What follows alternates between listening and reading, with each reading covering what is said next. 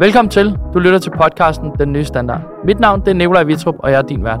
I dag har vi inviteret Kasper Brandy Petersen, som er CEO og co-founder af LabFresh, i studiet til en samtale om deres nanoteknologi og crowdfunding.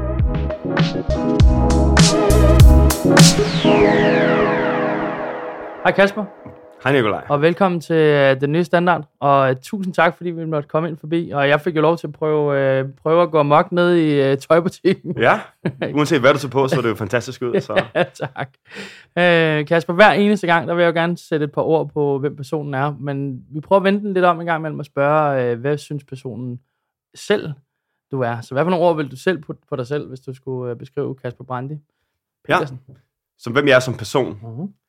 Uh, det er, at jeg er nok en meget glad og optimistisk person, der siden jeg var ung har haft en eller anden sindssyg energi, bare gerne vil ud i verden og opleve en masse ting og bygge en masse ting. Og øh, det er jeg blevet ved med sådan at, hvad hedder det, fostre i mig selv og fokusere på. Fedt. Og hvis nu man skulle spørge øh, din kollega, eller kalder du dem eller hvad kalder du dem? Hvad vil de så, tror du, så for nogle ord, de vil øh, putte på dig? Uh, de vil nok sige noget af det samme som det, og så vil de også sige, at, uh, at det nok er en god idé, hvis jeg tager en, en chill pill en gang imellem og slapper lidt af, fordi det kan også være drænende, når jeg hele tiden bliver fascineret af noget nyt. Og hver gang de har lavet noget, som de er super stolte af, og prøv at se de her, de her nye merino sweaters, vi lavede, de er ikke bare perfekte. Så er det virkelig svært ved at acceptere det ord perfekt, fordi jeg har allerede idéer i mit hoved om, hvordan vi kan lave det 10% bedre. Ja, og det, det er det, der kan være drænende. Så du drevet rigtig meget perfektionisme allerede også?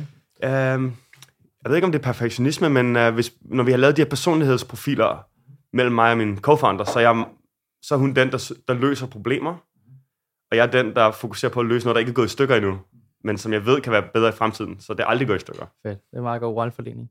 Skal vi ikke prøve lige at hoppe tilbage en gang i, øh, til missionen, og hvor I startede? Fordi hvis man gerne vil høre en podcast om, hvordan du øh, I startede og nogle anekdoter derfra, så har du lavet en skide god iværksætterhistorie podcast. Så den kan man Ja. jo øh, smutte over til, hvis man vil det. Men skal vi ikke prøve at hoppe lidt tilbage til, bare lige sådan, så dem, der ikke har hørt den, måske bare lige får en nogenlunde idé om, hvor I startede? Fordi i 2017, der var I jo i gang med jeres første opfindelse. Kan du ikke prøve at beskrive lidt omkring den? Jo, i, i 2017, det var dengang, vi uh, havde lavet vores første skjorte som prototyp, som var pletfri og lugtfri og krølafvisende. Og den smed vi på Kickstarter, og det er første gang, verden sådan ser det her med, hey, vi kunne godt tænke os at lave skjorter. Men vi har ikke lavet dem endnu. Uh, vi har kun lavet en, og vi har brug for jeres penge, for at vi kan producere n- nok af dem, til at I alle sammen kan få dem. Uh, og hvad der sådan lå bag det, og missionen, missionen i det var, at vi bare gerne ville lave produkter, der kunne holde i så mange år som muligt, og som man vasker så lidt som muligt.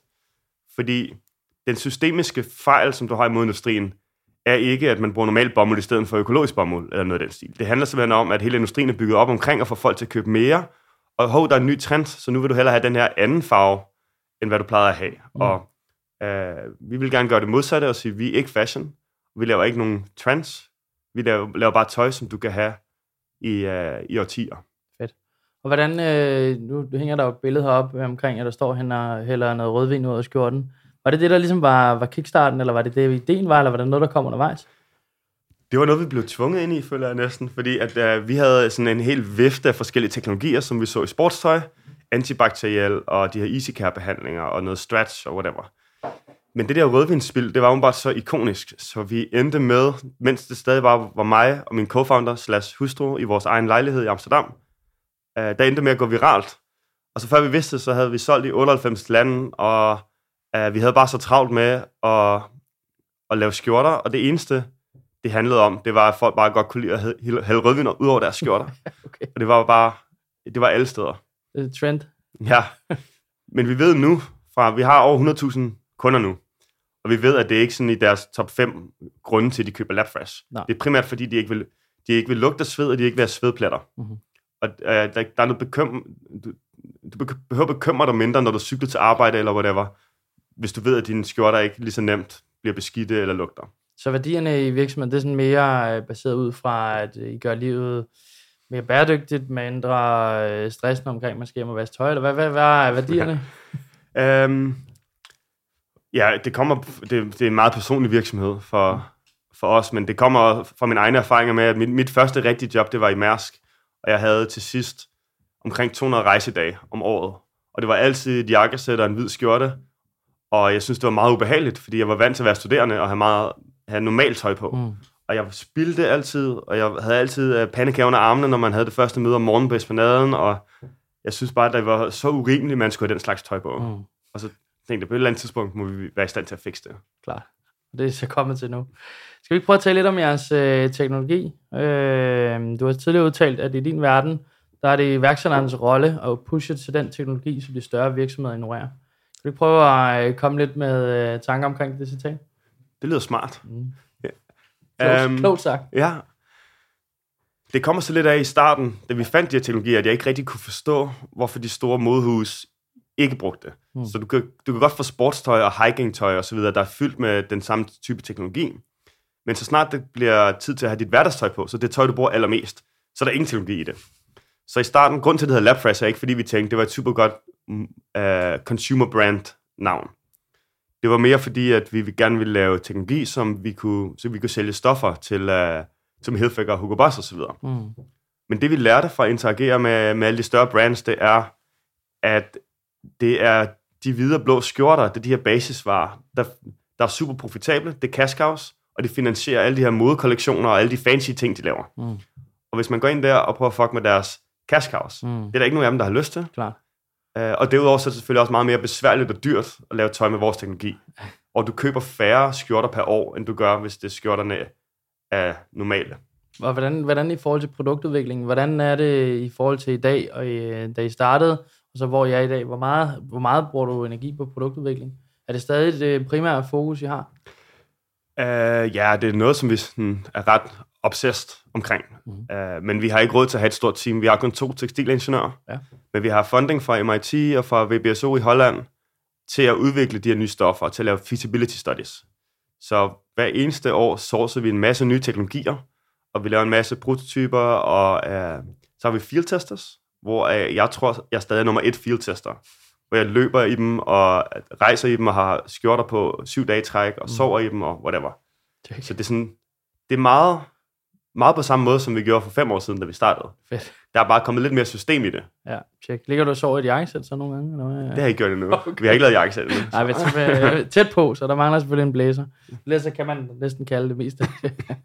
Hvordan i forhold til, øh, til udfordringerne, der har været undervejs? Er der noget, der har været sådan ekstremt stort? Nu beskriver du hele det her med de store modehus. De ikke rigtig vil gerne. Vil ikke rigtig udvikle det, fordi så ryger hele det andet. Har der været andre øh, udfordringer på vejen, der har været, øh, har været svære at komme, komme igennem? Uh, ja, der har været mange. Så uh, vi har lavet en stor fejl, Mhm. uh, som var, at vi i starten, fordi det gik viralt, at vi tænkte, ej fedt, vi er specielle, så vi skal bare fokusere på hele verden på samme tid. Mm. Og vi laver en masse online performance marketing, og vi smider alle vores penge ind i det. Mm. og det bliver lækkert. Og uh, det tog noget tid, før vi, fandt, før vi havde nok styr på vores økonomi, før vi havde en, en revisor osv., til vi fandt ud af, at vi faktisk mistede penge, hver gang vi sendte en skjorte. Ja. Uden for Holland i hvert fald. Okay. Og uh, jeg vil ønske, at vi havde været lidt hurtigere der, fordi det var først efter halvandet år, at vi begyndte at, at gå helt ned i detaljen, fordi på vores egen beregninger så det ud, som om vi tjente masser af penge, mm. men der var aldrig nogen penge på bankbogen, Nå. bankbogen så der var tydeligvis noget, der ikke passede sammen. Der er nogen, der tjener penge. Ja. Og så, ja, så den store fejl var lidt at fokusere på hele verden på samme tid. Mm. Og i 2020, der valgte vi at sige, nu er det Holland først. Og så bygger vi butik og lokalt team, og øh, vi kører reklamer, øh, hvad hedder det, plakater i bybilledet, vi kørte nogle tv-reklamer, og vi fokuserede rigtig meget på bare at være relevante for hollandere. Mm. Og så begyndte det at blive profitabelt og, og en bedre forretning. Så I skiftede meget over fra performance marketing til branding, eller hvordan er det tænkt?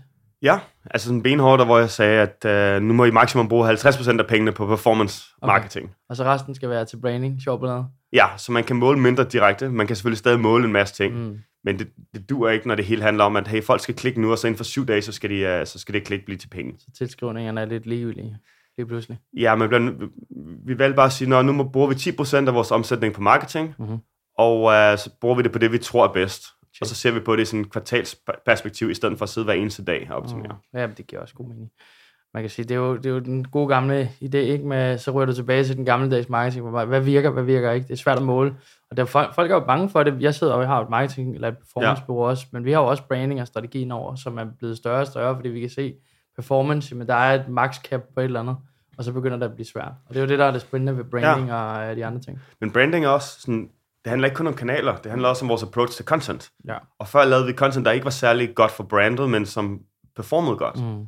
Og der er blevet kommet en meget bedre flow, også fra performance agencies, mm. synes jeg, hvor de fortæller, altså det er ikke sådan så, og den her, det er 10% billigere at køre den her grimme kampagne, så derfor vil vi gerne køre den grimme kampagne. Mm. Der er en meget bedre forståelse af nu, at Klart. OK betaler lidt mere, og så vise kampagner, der også har et, langsigtet, øh, et bedre langsigtet uh, performance. Check. Lad os lige hoppe tilbage til teknologien, fordi en af de ting, ja. jeg tænkte, da jeg gik, der er jo ikke så langt på vores kontor til jer, men der var, det var det her med, i, forhold til en teknologi, som I har, som er så specifik, og, så, øh, og, og som vi brander så voldsomt ud, så er det jo også en, en tanke, der hedder, at de store huse må også kigge over på det og sige, men hvorfor er det, at vi ikke bare skal lave øh, LabFresh, ja. vores eget, så kalder vi det bare et eller andet Fresh. Ja. Øh, hvad, hvad har I været? Har I været udfordret på den del? Altså den rejse med at blive kopieret, eller blive, hvad skal man sige, øh, ja, plagieret?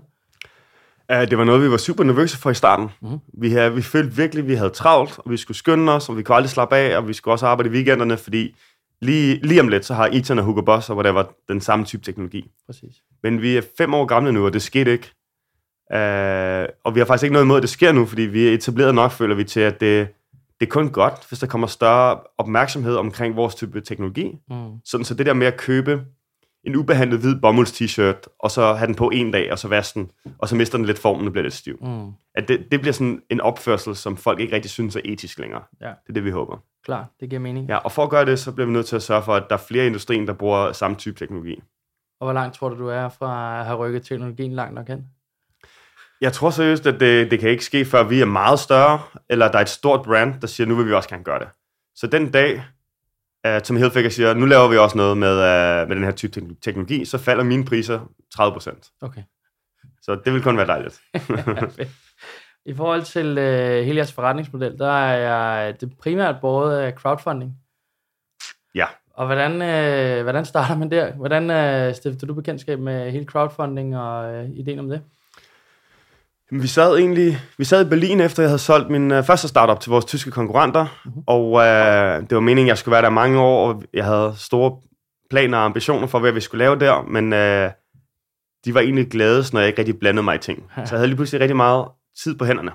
Og så begyndte jeg bare at købe helt vildt mange Kickstarter-produkter, og det synes jeg var sjovt. Og Kickstarter det er den største crowdfunding-platform, hvor du kan købe en jakke med 30 lommer, eller et nyt brætspil, eller whatever. Og i min første virksomhed havde vi brændt igennem mange millioner kroner i venture capital, og det nød jeg bestemt ikke. Det matchede ikke min personlighed, så jeg tænkte, her er en mulighed for at starte en virksomhed med et fysisk produkt, men uden nogen investorer, Mm. og uden noget banklån eller noget. Vi kan bare smide det online, og folk kan vælge, om de er interesseret eller ej. Hvis de er interesseret, giver de os penge. Hvis de ikke er interesseret, så lader vi være med at lave det. Mm. Og hvordan, hvordan, er det, hvordan gør I i dag? Bruger I stadig crowdfunding aktivt? Ja, efter den første Kickstarter-kampagne var det så vild en oplevelse, så Lotte og jeg, vi bare blev helt forelsket i det, og vi tænkte, at det skal vi bare have i vores liv for evigt. Fedt. Uh, og til den dag, i dag har vi stadig ikke en, en uh, kassekredit med en bank, eller, en, uh, eller nogen fonde ombord. Uh, vi har solgt 30% af virksomheden til vores kunder, Mhm. uh, og nu, nu tager vi så Tommy Ellers med i det, fordi han har stadig 10%, Ja. men han er, et, uh, han er et individual, hvad hedder det? Øh, En individuel person, ja, han er ikke en fond. Nej.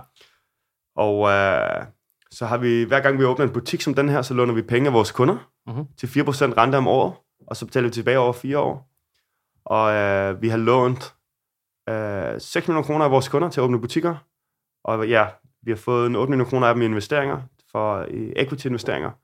Og det, det føles helt vildt fedt, at vi uh, bygger virksomheden sammen med sådan 250 andre mennesker. Vildt. Er det samme, der kommer med hver gang, eller er der nye, eller hvordan fungerer Ja, der er mange gen, øh, genganger. Okay. Så i alt, de her penge, de her knap 15 millioner kroner, det kommer fra omkring 250 eller 255 mennesker. Og så har vi en venteliste omkring 800 mennesker, som næste gang der er en mulighed, så skriver vi til dem Okay. først. Så hvor meget tid bruger du på, øh, altså i forhold til normal investering, der er det jo noget, man bruger exceptionelt meget tid på øh, hele tiden. Hvis man er øh, vækstcase, så skal man hele tiden hente nye penge. Ja. Hvordan er det i forhold til crowdfunding og jeres model? Er det mere fo- fokus på at skal man sige, få færre penge, øh, mindre vækst, eller hvad, hvad, hvad er jeres formål? Hvad vil I gerne? ja, det vil ikke give mening for os at rejse penge fra, fra, fra VC's af den simple årsag, at vi, ikke, vi er bare ikke en god venture case. Der er ikke den her hockey stick growth, du Nej. kan få, når du laver fysiske produkter. Mm. Og for at gøre det helt endnu værre, så laver vi vores egne proprietary fabrics, hvad hedder det? Price. Ja. Det er, nu er du inde i Øhm. branchespecifikke ord, kan man ikke? Ja, nej, det, var sådan, sådan, vi ejer de stoffer, så det vil sige, jeg har allerede betalt nu for tråd, som vi laver varer af, som vi sælger i september og oktober. Mhm. Men jeg har allerede betalt nu, så cashflowet he, helt rødt.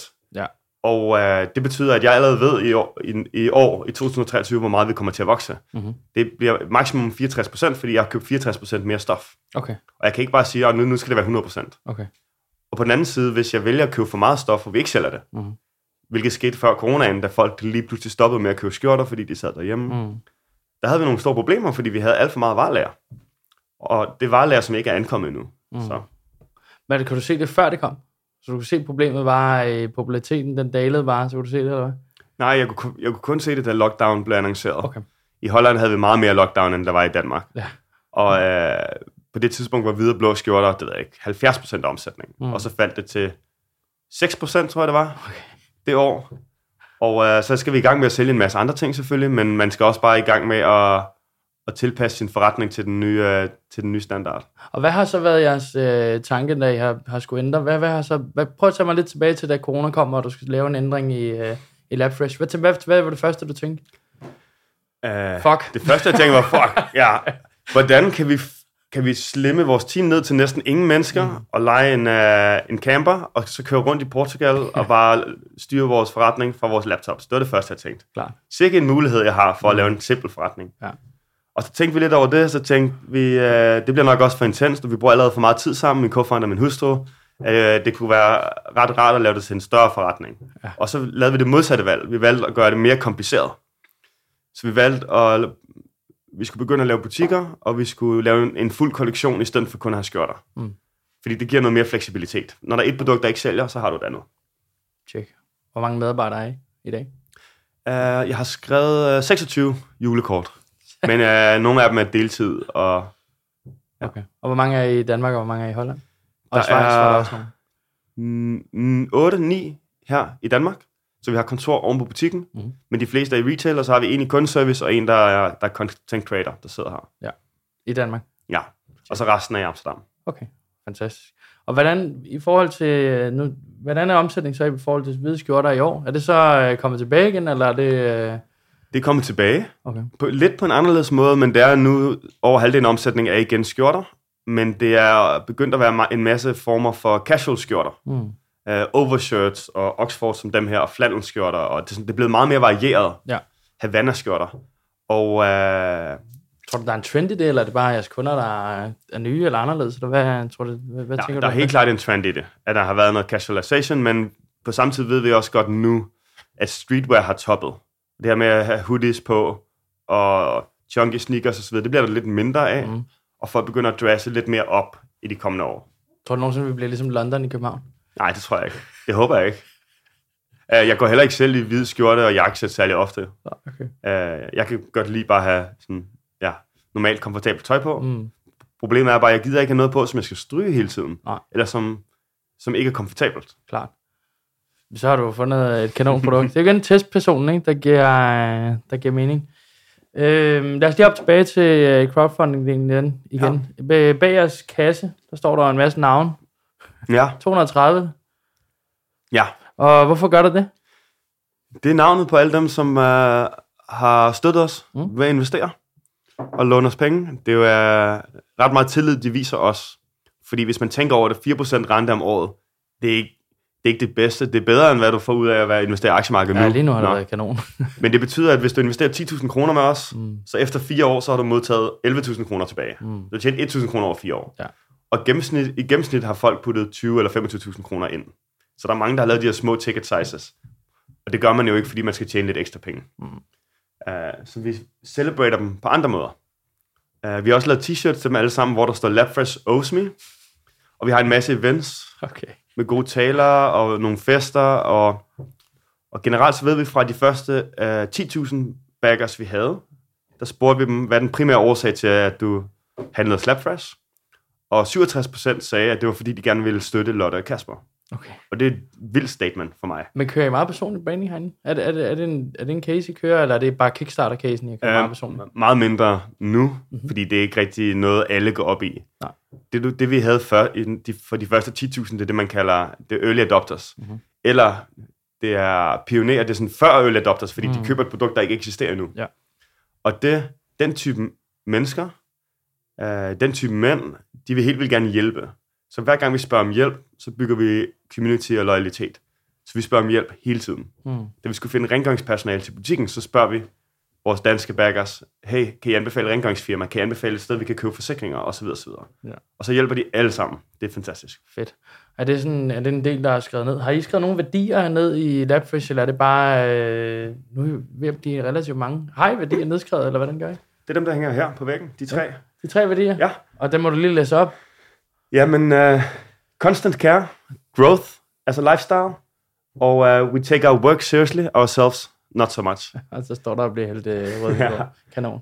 Og uh, constant care, det er det, der på dansk hedder rettidig omhu. Den har jeg 20 stjålet fra min tidligere arbejdsgiver, fra Mærsk. Mm-hmm. Men det var noget, der gennemsyrede organisationen.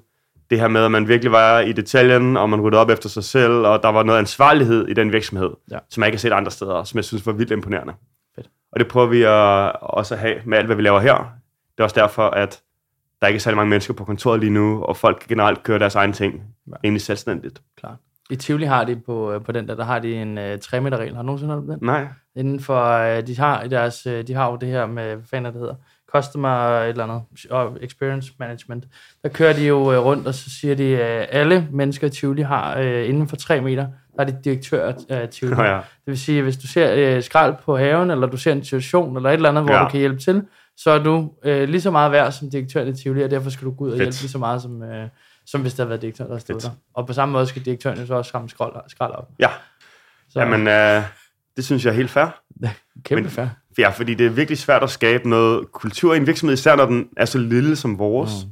hvis os founders ikke lever værdierne. Ja. Uh, så værdierne er også meget baseret på vores personligheder. Ja. Så den midterste her med growth is a lifestyle, det er meget sådan min værdi. Den er nogle gange svært for egentlig med det her constant care, fordi uh, dem vi har i virksomheden, der er virkelig stærke på den, den værdi med, med, med rettidig omhu, de synes, det er meget ubehageligt, når jeg vil starte noget nyt. De synes, kan vi lige teste den skjorte noget mere, inden vi lancerer den? Den er ikke klar. Okay. Tingene er aldrig klar. Nej. Der skynder jeg mig lidt mere og lidt mere utålmodig. Men på den anden side, så, har vi, så fokuserer vi på at mappe alles uh, personal growth journey og company growth journey. Og vi har de her one-on-one uh, walks i parken ved siden af kontoret i Amsterdam. Uh, hver 6. uge, og det er vigtigt for os, at du personligt har lyst til at vokse, fordi ellers ved vi, at du ikke er glad i dit job, fordi Mm. virksomheden udvikler sig på samme tid. Klart. Øh, Og den sidste, det her med ikke at tage sig selv alt for seriøst. Det var et problem, vi så med nogle øh, i mange større virksomheder, at øh, hollandere og danskere er sindssygt di- direkte, og vi har en masse forskellige nationaliteter i teamet, men man kan simpelthen ikke blive øh, alt for sur og defensiv, når folk giver feedback. Klart. Så vi har på vores Slack-kanaler bliver, bliver der delt helt vildt meget, og der bliver givet absurd mange kommentarer til det. Og hvis man har tynd hud, så vil man aldrig nogensinde nyde at være i vores virksomhed, fordi Mm. uh, hvis du har lige har lavet, hvis du er en designer, du har lavet den her skjorte, og der er 10 mennesker, der fortæller dig, hvad de synes om det, og måske ikke kan lide noget af det, og du bliver sådan, ej, det er min skjorte, eller hvad med det? Mm. Uh, ja, så kommer vi ikke nogen vej. Hvor mange har noget skulle sagt i forhold til jeres designproces? Nu siger du 10 mennesker, det lyder relativt mange. Uh, alle. Okay. Altså, alle har, kan, kan, kan komme med deres inputs. Så I lægger det op i en øh, fælles gruppechat, eller øh, en, en kanal på Slack? Og så, Ja, og vi har øh, fitting sessions på kontoret Fedt. foran alle andre, og så har vi uh, i butikkerne, når vi har lavet et nyt fit, vi har for eksempel lavet nogle oversized uh, t-shirts nu, Mm. så hænger vi dem på et uh, rack, stativ ved ja. siden af prøvelokalerne, og uh, så i begge vores butikker i Holland og i Danmark, der prøver kunderne det på, så butikspersonalet prøver, uh, laver de her fitting sessions og tager billeder af det og giver kunderne gratis sokker, fordi de gerne vil være fittingmodeller for os. Fedt. Og så er det dem, der giver feedback til designerne og siger, hey, det er det her, jeg ser i min butik. Det er det her, kunderne synes, den er for lang, eller stoffet er for tyndt, eller whatever. Mm. Og så I prøver også på reelle mennesker, ikke bare øh, Ja, stakeholders. Ja. Fedt. Og hvordan, øh, sådan rent kulturmæssigt, nu, øh, hvor meget er du øh, på hver kontor? Meget er du i Danmark, hvor meget er du i Holland? jeg er i Danmark, ja, typisk to gange om måneden, vil jeg sige. Mhm. Mm-hmm. Uh, det er, fordi jeg gerne vil, og fordi jeg gerne vil se min familie og sådan nogle andre ting også. Men det har, det har noget værdi, føler jeg, at man er tættere på sine kunder. Mhm. Mm-hmm. Så det er derfor, at vi har kontorer uh, oven på vores butikker, og udover det, at vi har brugt mange, ret mange penge, når vi har renoveret lokalerne på at lave huller i lofterne, Ja. som vi kan gøre her, hvor vi kan sidde og kigge ned på, og der er en, der går og shopper lige dernede lige nu. Mm-hmm. Ham vil jeg gerne vide noget om. Fedt. Jeg tror ikke på, at hvis du er founder, og du sidder på dit kontor, og du ikke ser kunder hver dag, som vi gør lige nu, så tror jeg ikke på, at du forstår din, dine kunder og dine personer Klar. godt nok. Klar. Og hvor ofte er du øh, på fysisk øh, kontor i Holland? Er det hver dag, eller er du mere øh, virtuel også? Um, hvor der er den her ene ting i det, at uh, det er ikke så behageligt for os at være et par. Mm-hmm. og så også arbejde hjemmefra sammen, eller på kontor sammen hver dag. Okay. Så en dag om ugen, der arbejder for uh, vores lokale klub, noget der hedder Soho House. Ja. Nej, Ja. det har vi også i Det har København. vi også lige fået i København. Ja, der sidder jeg hver onsdag hele dagen, og så rejser jeg vel i gennemsnit en eller to dage, og så resten af tiden der er jeg i Amsterdam. Check. Så der er rimelig meget øh, omstillingsparathed. Har du overhovedet et skrivebord her? Eller er det bare øh, det, der lige er ledigt? Jeg har ikke nogen skrivebord nu, nej, men øh, det er også fint nok. Øh, det ville jeg helst have, andre heller ikke havde, men jeg, jeg kan se, at folk bliver meget afhængige af at sidde ved deres eget skrivebord, og de bliver meget ukomfortable, når de kommer ind en morgen, og så sidder jeg ved deres bord. Ja. Så jeg, kan godt, jeg, jeg accepterer nu, at de fleste mennesker helst kan lide at have et bord, der, der kun er deres. Ja, det er sådan meget dansk egentlig også. Hvordan, øh, du udtalte en gang i et interview, at du øh, kun vil lave en luksusbutik per land, i stedet for mange små butikker. Mm, Er det en per land, altså øh, København, og så ikke flere i Danmark, eller er du også København, Aarhus og Odense, eller hvordan, hvordan tænker du, øh, tænker du det? Fordi det, Ja, det er en lidt sjov måde, og anderledes måde at kigge på det, tror jeg. det er rigtigt. Det, det, har jeg nok, det har jeg nok sagt. Jeg tror, vores perspektiv måske er ved at ændre sig nu. Uh, spændende. Men øh, det er dyrt at lave butikkerne. Vi har brugt over 3 millioner kroner på at renovere den her. Mhm. Mm-hmm. Øh, huslejen er 100.000 vis af kroner hver måned. Og jeg vil hellere have en butik, der er rigtig, rigtig god, end at have et par små. Øh, fordi hvis en butik laver øh, 100 eller 200.000 kroner om måneden i husleje, så er det ikke så distraherer det hele teamet, Mm. men der kommer ikke nok ud af det. Nej. Og så det her med, når vi har kontor ovenpå, den feature kan vi rigtig godt lide, men vi har ikke behov for også at have et kontor i Odense og Aarhus osv. Nej. Når det, når det er sagt, så kommer vi til at lave nogle sekundære butikker. Check. Så vi vil gerne have noget i Aarhus, og vi er i gang med at åbne i Rotterdam også. Og Og hvor meget kommer I til at køre på sådan med kunder og fysisk oplevelse? Er det noget, I sætter ind i, eller vil I hellere sætte ind i det virtuelle? øhm, der er mange, der, der kommer ind og laver deres første ordre, eller hvis de skal købe en ny kategori for os, som bukser eller sådan noget, som vi ikke har brugt så meget krudt på førhen, så kommer de ind for at købe varen første gang. Mhm. Mm-hmm. Men øh, stort set alle, vi har, der køber i butikken, de køber også online. Okay. Så de genkøber bare igen og igen? Ja. Gør I noget specifikt for at holde på dem og gøre dem glade, eller er det bare øh, stille over? Ja, vi gør en masse ting. Mhm. Mm-hmm. Så især hvis du har købt nogle tidligere generationer, øh, den skjort, skjorterne nu er på generation 4 af teknologien. Mm-hmm. Hver gang vi laver en ny forbedret version, så tilbyder vi alle, der har købt den gamle, at få den nye, nye forbedrede version med rabat. Og øh, vi inviterer dem til en masse events og den slags, men det er ikke noget, vi er gået i gang med i Danmark endnu. Vi har, vi har kun været åbne i to måneder. Mm. Men øh, der er planer om, at vi får også gjort en masse ud af det her. Hvordan er det gået de første to måneder i København? Det er gået øh, 30% højere end budget, Fedt. så det var fantastisk. Fedt. Ja, og vi havde den, den her, øh, den bedste oplevelse var, da vi havde vores launch party Mhm. øh, i starten af december, og der var 400 mennesker, der kom herind, og vi havde nogle rigtig gode sponsorer og gode drinks, god DJ, og der var en vild, vild fed stemning. Fedt. Og det var alle fra, også folk fra, fra min, øh, der hvor jeg voksede op i Solrød, som jeg ikke har set i 8 år, eller et Mhm. eller andet, som var her, og det var min 94-årige mormor, og det var nogle kunder, der havde været med siden den første Kickstarter-kampagne. Fedt. Så det var bare, det var vildt fedt. Fuck, hvor nice. Ja. Og hvordan i forhold til øh, med kunderne, hvordan, hvordan ser du dem? Fordi nu, du, du virker jo sindssygt kundecentrisk, at det skal være, at du skal kunne kigge ned på dem og se dem. Ja. Er du nogensinde på gulvet også bare ned og en øh, skjort? Eller holder Ja, du det har jeg også gjort. Okay. Uh, altså, det, det gør jeg sådan regelmæssigt, men okay. jeg er ikke den bedste til det. Nej, nej, Fordi jeg ved, jeg kan ikke finde varerne. I, uh, de er jo, uh, det her system, vi har dernede, mm. Mm-hmm. der er jo gemt omkring 1500 varer inde i væggene og sådan noget. Okay. Og jeg kan ikke finde ud af, hvor tingene er. Og sådan, når, uh, når, når Sofie nede i butikken kigger på dig og din krop, så ved hun lige præcis, hvad du skal have. Mm. Og jeg havde måske valgt en forkert, forkert fit eller farve til dig. Så der er nogle, øh, du har ansat nogle dygtige mennesker. Ja, de er bedre til det end mig, men jeg kan godt lide at uh, småsnakke dernede og hænge ud. Vi har lavet sådan en barområde dernede med en åben bar og noget prosecco og øl og kaffe og så videre. Ikke? Mm. Det er meget fedt at være nede i det område. det er hyggeområdet. Yep. Ja. I forhold til ledelse, lad os hoppe over i det. Øh, du udtalte, at øh, du på mange måder har været en umoden leder i rigtig mange år. Kan du ikke fortælle mig, hvad, det, hvad en umoden leder er? jo. Du har lavet øh, noget god research, inden du kom på besøg. Sådan er det jo. Ja. Uh, umoden leder kommer så af, at jeg ikke rigtig har fået noget uddannelse eller mentoring eller whatever omkring det her. Så den gang jeg forlod Mærsk og startede min første virksomhed, der havde jeg aldrig haft en eneste uh, ansat, der rapporterede til mig. Og inden for to år, så havde jeg 55 ansatte. Mm. Og jeg glemte lidt, tror jeg, det var mennesker, fordi jeg var så output-drevet og fokuseret, så jeg tænkte, alle var lige så engageret som mig, og ingen har nogen følelser, og stress findes ikke. Og det finder man ud af efter et stykke tid, at det er nok en god idé at være lidt mere menneskelig i sit approach mm. øh, og i sin kommunikation.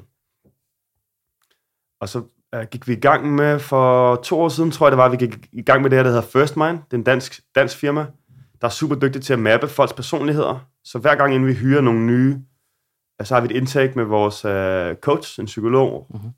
og øh, vi laver personlighed, nogle ret, øh, nogle ret omfattende personlighedstests, og vi prøver at finde ud af, om de her type personer, de passer til jobbet og til virksomheden osv. Okay. Og hvad skal, hvad, prøv at beskrive lidt, hvad er det, hvad ser I for nogle typer? Hvad er det for nogle typer, du ser som værende passende til, til LabFresh? Hvad uh, beskriver dem? Det, det generelt sådan, at det alle typer mm. personligheder. Det er bare, du skal være en type person, hvis du er tekstilingeniør mm. versus uh, uh, marketing manager. Mm. Men de største uh, learnings, vi havde, var den store forskel, der var på Lotte og jeg i personligheder. Mm. Fordi at jeg er sådan meget akademisk og lever i fremtiden, uh, og min indstilling, når jeg diskuterer, er at fighte, mm-hmm. og hele tiden uh, hvad hedder, challenge det, du lige mm. har sagt. Check. Og Lotte, hun er meget mere uh, empatisk, og hun kan godt se, hvis jeg giver nogen feedback, at, uh, at de er ved at blive rigtig, rigtig ked af det, så kan mm. hun godt se det i forvejen. okay. Ja, og så vi har lært sådan at bruge vores styrker. Uh, og det vi gjorde før var hele tiden, at Lotte sagde, hey, du skal være mere empatisk. Og jeg sagde til hende, hey, du skal være mere uh, fokuseret på fremtiden. Men det er ikke det bedste. Det kræver helt meget krudt for mig at prøve at fokusere på at være meget mere menneskelig hele tiden. Mm. Og det kræver meget lidt krudt for mig at blive helt exceptionelt god til at starte nye ting. Mm. Og det samme for Lotte inden for hendes område. Okay. Hvor lang tid var dig og Lotte der sammen? Vi mødtes på arbejdspladsen, så hun var en af de første 40 ansatte i min gamle virksomhed, og vi har været sammen i 8 år nu, og vi har altid arbejdet sammen. Fantastisk. Så, er det også, så kender jeg heller ikke noget andet jo. Nej.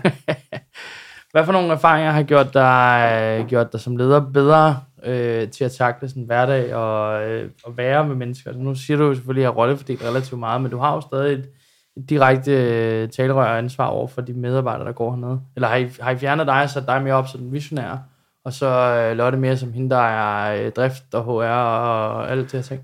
Ja, det er, det er den største læring, at øh, jeg skal lade være med at blande mig for meget i al den daglige og ugenlige drift. Check. Fordi det er irriterende for alle. Og så, så vi har specifikt et setup nu, hvor jeg stort set ikke er en del af nogle af de ugenlige møder, mm-hmm. men så styrer jeg de månedlige og de kvartalslige møder. Ja. Fordi til, ja, til de ugenlige møder fokuserer du på alle de små ting. Mm. Og det skal du. Men hvis jeg så sidder ind der, og jeg taler om, at hey, er du begyndt at udvikle det der stof, som vi skal bruge om et år, øh, så bliver folk bare lidt forvirret. Mm. Ja, så går jeg ud med funktionen lidt væk. Ja. ja. Kan du prøve at beskrive dig selv som leder? Hvad for nogle evner, du, øh, du er god til? Ja, så en ting, jeg gerne vil sige, er, at jeg nok ikke er særlig god som leder nu, fordi vi, vi er blevet fanget lidt i den der øh, dans, hvor man både skal være operationel selv og bygge ting selv, mm. men også fokus, bruge, bruge tid på at være en god leder.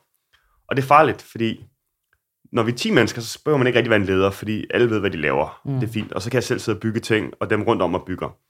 Nu når vi er en 20-25 mennesker, så, så burde jeg egentlig fokusere kun på teamet, men der er nogle roller, som ikke er udfyldt. For eksempel med uh, paid marketing, som det stadig er mig, der sidder med. Mm. Og så har jeg ikke rigtig tid til at være en god leder, okay. så jeg får ikke investeret den rigtige mængde tid i at, at gro vores bedste talenter. Så du er stadig iværksætter, selvom vi har 26 mennesker? Uh, ja, og det burde, det burde vi lade være med. Det har vi også fået at vide af vores coaches. vi skal fokusere på teamet, og jeg tror, i løbet af år når vi dertil, Fedt. som jeg tror, det var også var det, Andreas Valde sagde i, i, i din podcast. Mm. Noget med, at allerede da de var en 8-10 ansatte, at han fokuserede på kun at være der for dem. Mm. Og det er nok på tide, vi gør det. Ja. Fedt. Spændende. Så du har hørt øh, lidt efter i vores podcast også. Det er skide ja. godt. ja. Skal vi ikke prøve at hoppe over i noget øh, bagsiden af medaljen? Fordi vi stod jo inden øh, vi kiggede på her. Vi har jo øh, begge to været i mange forskellige podcast og øh, sjov ballade. Og du sagde jo øh, til mig derude, at øh, mange ting får det jo til at lyde som om, at, at det her, vi laver, er meget nemt, og vi vidste, hvad vi lavede hele vejen igennem. Kan Ja. du ikke prøve at komme med nogle af de, øh, de udfordringer, I har haft med at starte øh, ny teknologi op, og starte nyt brand, og alle de ting, der ligger med det? Du har jo nu har du været iværksætter i relativt mange år også før det her. Så hvad, Ja. hvad, hvad har været udfordret for dig at være i? Ja, jeg kan høre mig selv nogle gange tale som om, at alt var et bevidst valg, Mm. og alt gik lige efter, en, eh, lige efter vores playbook. Mhm. Så bliver det noget. Uh, og sådan er det ikke. Det gik ikke helt efter vores playbook, men vi har været sådan rimelig fleksible med, med uh, rimelig open-minded med at lære, hvad det er, der føles rigtigt for os, og hvad det er, der giver os et good life. Mm. Det fokuserer vi meget på. At det handler ikke bare om, at vi skal tjene en masse penge og sælge virksomheden. Det handler om, at vi skal have et godt liv. Check. Um, så en af de største læringer var, at ting tager tid. Meget længere tid, end jeg først troede. Og det kan godt blive frustrerende, hvis jeg tror, at, det, at alting kan gøres på 6 måneder, når det rent faktisk tager 12 måneder. Mm. Så jeg må bare erkende også, at, at alle ikke arbejder lige så hurtigt som mig. Til gengæld laver de også færre fejl, fordi de har noget mere constant care, mm. måske.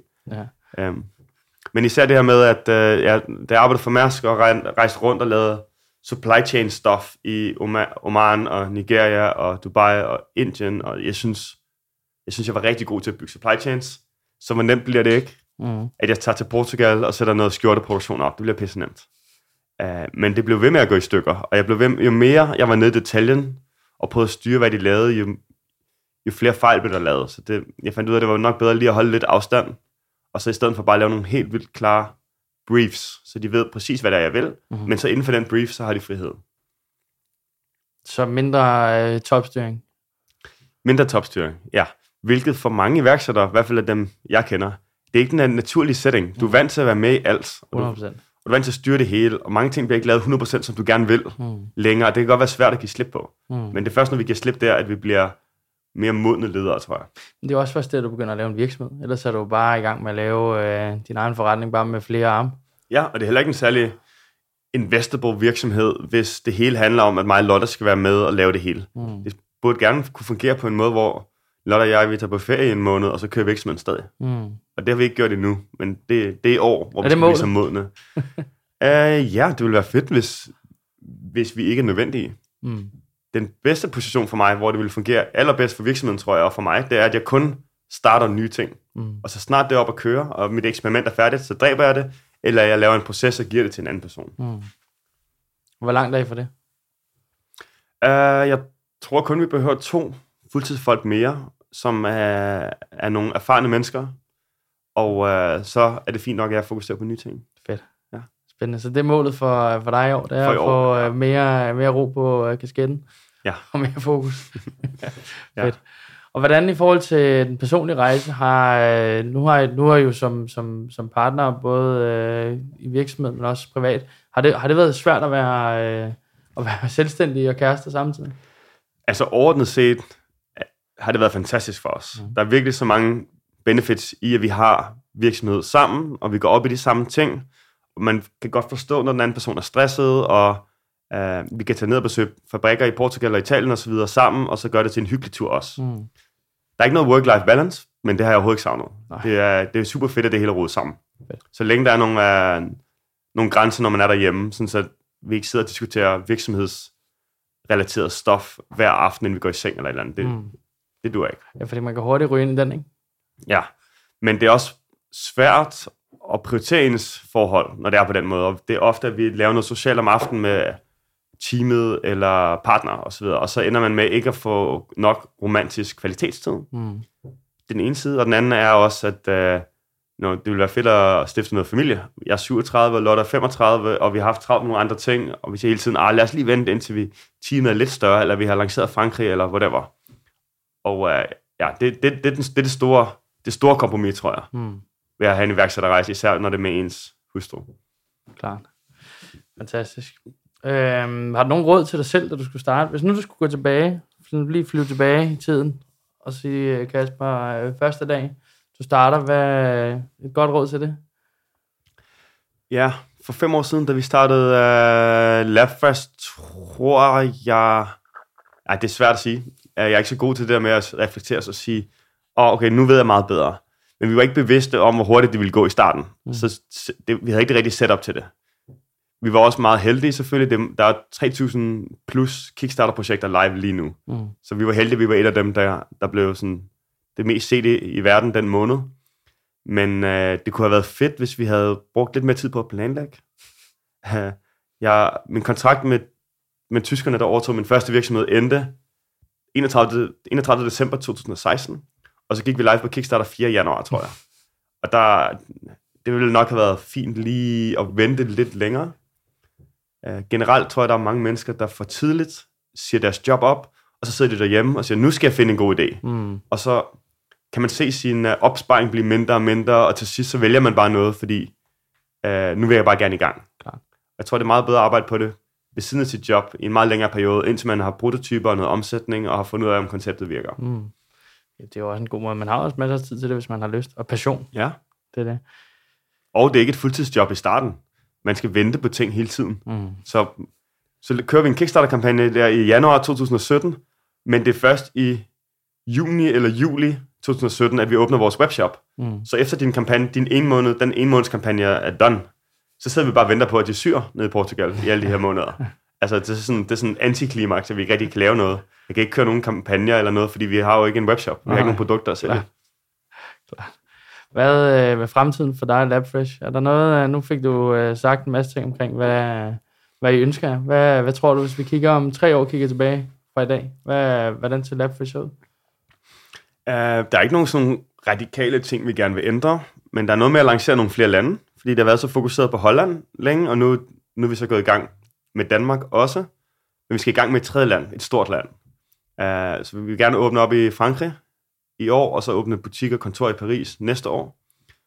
Uh, og det, vi, vi gør det ordentligt, vi går all in med et lokal, lokal team, og sådan, det er den eneste måde, vi gerne vil gøre det på. Mm. Så det, det er et land ad gangen. Vi kan ikke bare sige, hold, lad os prøve tre lande af. Klart. Og så er der det her med de nye stoffer, vi udvikler. Det tager absurd lang tid. Så det er, det er, noget, det er noget, der er frustrerende ved at være i tekstilgamet. Men i 2026 tror jeg, vi er, vi endelig er klar med, at alle, alle vores produkter er, er genanvendt, lavet ud af genanvendte materialer. Og øh, ja, det er, sådan, det er de største headlines. Fedt. Og så vil vi gerne sælge noget mere i virksomheden til vores kunder. Jeg vil gerne sælge 10 eller 20 procent mere til kunderne senere på året, hvis der er interesse. Må ikke. jeg glæder mig til at følge jeres rejse. Og tak fordi jeg måtte øh, komme forbi. Ja, tak fordi I ville komme.